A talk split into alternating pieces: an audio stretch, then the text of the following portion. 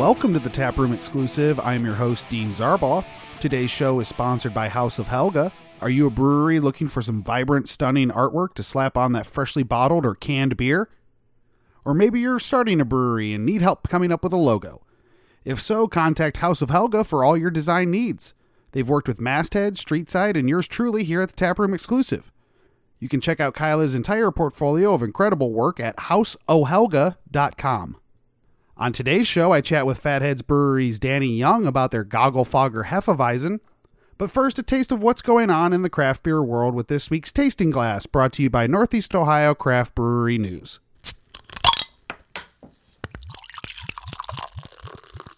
This year, Black Frog Brewery in Holland, Ohio is sponsoring a family for Thanksgiving and Christmas. The father of the family they are sponsoring lost his leg in a workplace accident. For Thanksgiving, please consider donating gift cards from Meijer, Kroger, Walmart, Cracker Barrel, Bob Evans, and Boston Market so that the family can enjoy a good Thanksgiving dinner this year. The children love ravioli and Kraft mac and cheese. Laundry detergent, along with high protein dog food donations for the family's three dogs, would also be helpful. Black Frog will have a Christmas tree set up at the brewery, and you are invited to stop by the brewery to pick a name and an item to purchase for the children for Christmas. Those items are also listed on the December flyer on Black Frog Brewery's Facebook page. Please help Black Frog Brewery help a family in need this holiday season. Rick Armon from the Akron Beacon Journal and Ohio.com is reporting that three breweries have been given their state brewing permits.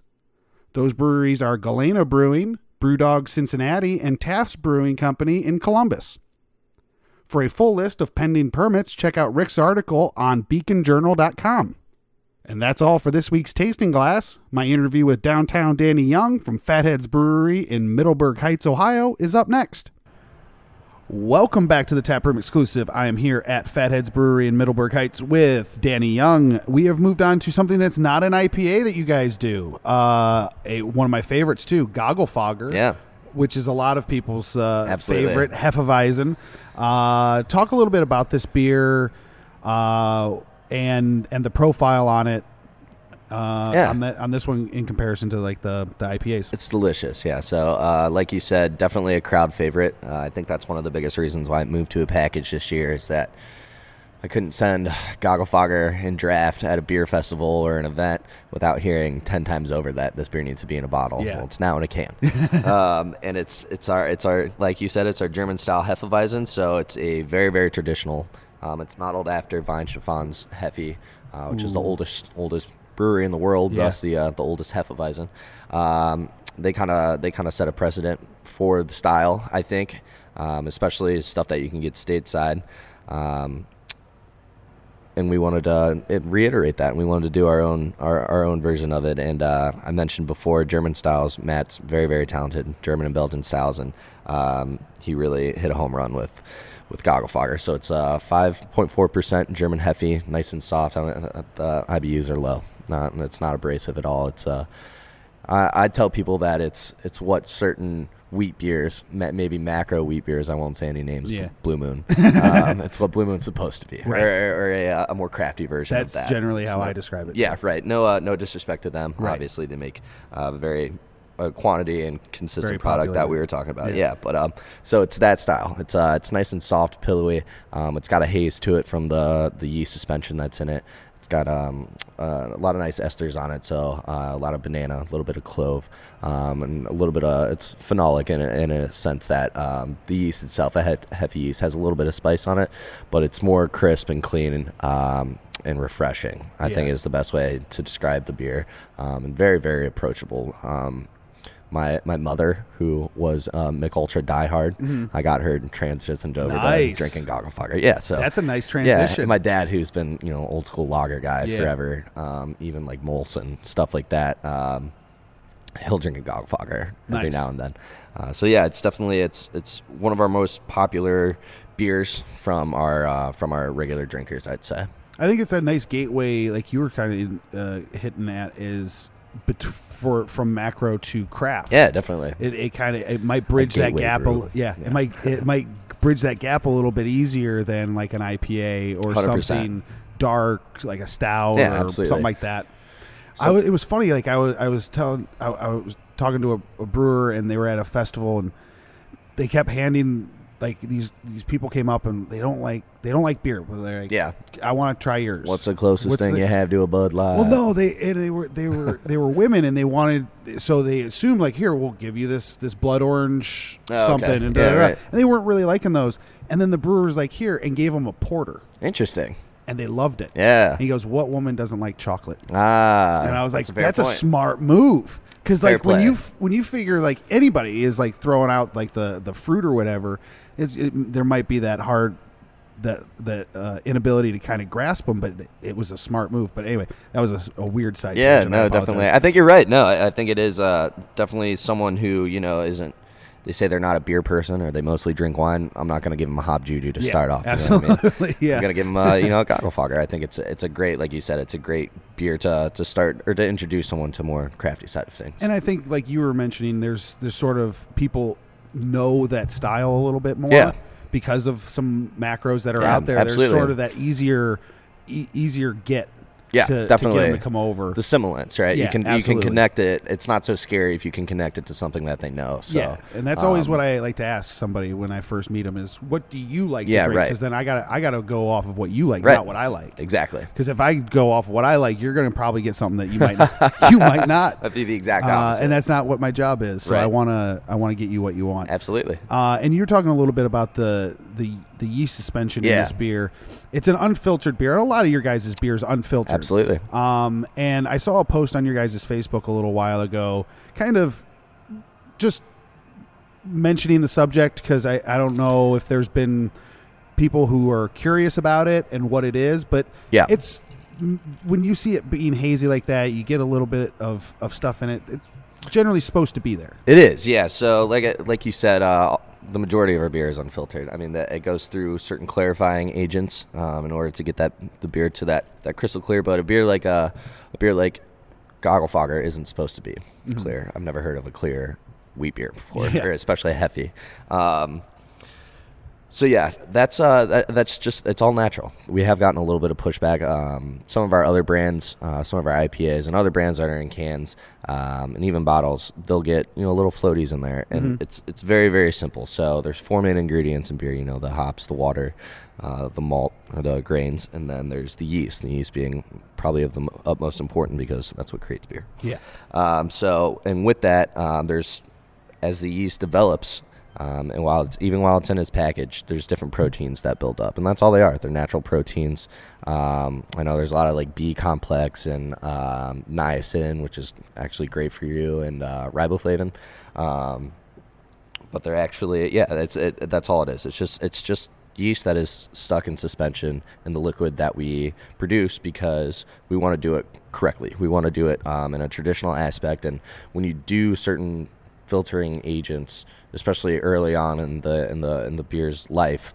Um, it can strip a lot of things from it. So it can strip a lot of, you know, the color, the mouthfeel, you know, your aromas, your bitterness, which if our IPAs are, we, we want them to be at a certain IBU. Right. They damn well better be at that Yeah. IBU. So um, that's all it is. And it, it can be, it can be off putting to some people, like you said. Um, they see it and they see things floating in their beer and that can be, a that can be, uh, people can get misguided by that, or they can think uh, they can go down they can think down a path that isn't necessarily true. Um, it's just because our beer is brewed at such a high quality, and we're staying true um, to the practices of getting it to that quality, and that includes our beer being unfiltered. And that's basically all it is. Well, I, I, what I really loved when I f- saw that post because I, I had to stop. I was scrolling through Facebook and I saw this big, huge post from you guys, and I was like, "Oh no, what happened? Like, what beer got dumped?" Right. Uh, and I was like, "Oh no!" And so I, I had to stop. I was like, "Hopefully, nothing bad happened." And and I was reading everything, and I, and I was I appreciated more than anything the fact that you guys were willing to take the time to educate the consumer Yeah, so that they could feel quote unquote safer drinking it. Obviously, it, it's safe to drink less off put. yeah off put Ab- absolutely. um, by by what they were seeing and not knowing what it was Mm-hmm. and, I- and a lot of breweries might not do that No, they'll just leave it go. like oh yeah you're not meant to we just heard it out, especially me um, in the market, or like having having different buyers such as yourself uh, reach out to me. They they be enjoying something at home and uh, be like, "There's a lot of floaties in here," and just a, just a quick, yeah, that's just the yeast. Uh, is all it takes to uh, for them to be like, oh, okay, and Yeah. then continue on drinking it. So we got we got a little bit of that um, social media, just on uh, different different avenues. People reached out to us asking about it, so um, we thought it only fair just to let everybody know in a uh, like you said, an educated and well thought out way. And I thought our team did a real good job at that. Absolutely, I applaud you guys. And so, the, what makes this beer is your guys' open top fermentation. Yeah, room. absolutely. Talk a little bit about. You guys are the only place in Ohio that has this, I believe so. Uh, don't quote me on it, but I believe so. I haven't I, heard of I believe. others. I believe I was told that last time I was here. I don't quote me on it either. Yeah, right. I know there's only a handful of them on the uh, eastern seaboard. So, Yeah. um, yeah so it's uh, it's a BrauKon system, which is the largest manufacturing uh, distributor of brewing equipment in the world. They're also out of Germany. Um, it's really cool. So most fermentation tanks they look like a giant pill. You know, Mm-hmm. they're they're they are exactly what they are. They're a giant a giant tank. Um, with this one, the top is cut off. It's like having that tank. It's a little more. It's it's wider, so there's more surface area on top of the tank. Um, but it's ex- exactly that. It's a fermentation tank without a uh, without a top on it and uh, it, it really helps with those beers. So um, there's a couple advantages to it, especially the room is uh, especially being the room is a clean room, so it's a sanitized room. You have to clean yourself uh, and your boots before you go in. Um, the door has to stay closed, especially especially when there's an active beer in there. But that's just because the entire room essentially is helping to ferment this beer. Right. Um, and with that, we can propagate our own yeast strain. Uh, and our Hefe yeast is a delicate one and one that we have achieved a great deal of um profile with, and we want to maintain. So, um, with that, you you you maintain the the healthiness and the livelihood of your yeast strain, um, so that you can brew with it obviously more times um, in the future and maintain that uh, similance from batch to batch. Uh, but then also it takes uh, some of the esters that I was talking about of Goggle Fogger, that banana, that clovey, um, and it's like essentially the open top room. It like turns those up to HD, so it makes everything much more bright and vibrant and uh, poppy. Where you'll it, the beer really the beer really develops on your on your palate. You'll get you know you'll get a completely different profile up front as you will on the finish, um, and that's just because of the complexity of the way that we we ferment it. That's awesome. I and I, I last time I was here, we were kind of getting shown around, Yeah. Mm-hmm. and obviously we can't go in there. Uh, but uh, it, it's it's nice to see different styles being done, 100%, and yeah. it just shows the the knowledge and and expertise that Matt has put into his work, and not only just for himself, but has taught you guys, Yeah, absolutely. to be able to do, and that that says a lot. It is, uh, and it's like you said, a couple of the different styles that we have. We uh, in 2000 last year we took uh, gold with Alpenglow Oh, at nice. JBF. So um, that's our Weizenbock. So again, uh, Weizen is a, a prefix of uh, wheat in uh, for in the German language in Deutsch, um, and that beer brewed in here. I remember we brewed it earlier, not too long ago, but uh, a couple, a couple. I think it was a month or so ago, and that beer was on draft, and that also came out of the open top fermentation. And that beer, as spectacular as it was before, was just like a whole nother, a whole nother animal. And it is cool that, again, that's. I've said it before, and I'm sure I'll say it again before this uh, these episodes are done. but uh, it's a it's a testament to the beer. It's a, Yeah. it's a, it's everything we do is for the beer. We want to make world class beer, and we want to deliver it in the best way possible. And with that style, one of the best things you can do for you know a Hefe or a, a Weizenbock or any of those um, any of those beers that go well with uh, or those yeast that could use an open top fermentation room. Putting them in one of those is just it's doing the beer a favor, which is then doing the consumer a favor. Absolutely, and you see sometimes uh, I've heard of places like open top fermenting like sours and stuff like outside. Yep. Yep. Yep. and like because then you want the stuff everything from Yeah. from those the are outdoor. those are wild or spontaneous fermentations. Absolutely, and it's nice to. It's kind of cool to see though, like how different those those profiles, like you doing it outside versus inside, it can actually Right. differentiate. Oh, 100%. Like if you put the same beer in both of those, Oh. and put it Wow, out, that'd be interesting. That would be so cool, Yeah. in my opinion, to see. Yeah, because you get how- one that was very funked out, Yeah. very wild, um, and then you get one that was very controlled and uh, and clean. So that might be a fun experiment. yeah, right. Who knows? let's let's talk Matt about Cole. if you're listening, you're not. Uh, no, I'm kidding.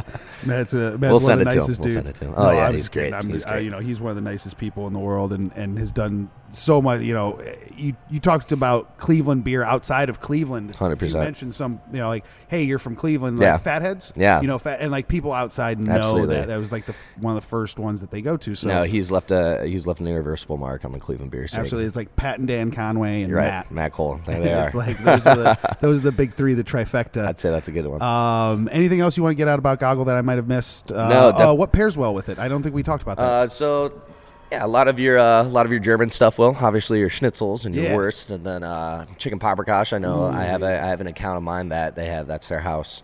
Nice. Super stew is uh, paprikash, and they also have Goggle Fogger on draft. So um, I've paired that those two things together a couple times good. like that. So yeah, just a lot of your traditional German stuff, but then also um, it's it's good like. Um, it's good like grilling out food. Like if Mm-hmm. you and your friends are hanging out around a Barbie and uh, you know throwing some shrimp on there. Seafood's really nice with it because of the esters that are uh, that accompany the beer. So it's a very versatile beer, definitely, especially when it comes to food. So um, yeah, and you see it in and it is in cans, but it's it's not a hundred percent year round. Is that right? Is it Not sort of kind of So, does I'm- a little bit here and there? we called it a super seasonal. Okay. Which means that it ran and it was available in distribution for uh, eight out of the twelve months a year. So three out of the four quarters.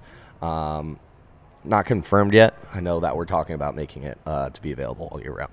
That'd be nice because Yeah. I've been getting questions at work, and I, I I always caution them. I'm like, it, it's sort of it's almost always available at the Right. But in packaging, it's kind of It, lim- it it hits packages uh, the beginning of the month every Yeah. month. So just a rule of thumb for someone: when a new month comes, give it a week or two, and then you'll have some some new goggle fogger. So, Perfect, yeah. Danny. Thank you so much for your time. Tune Thank in you, next Dean. week for the finale here at Fatheads.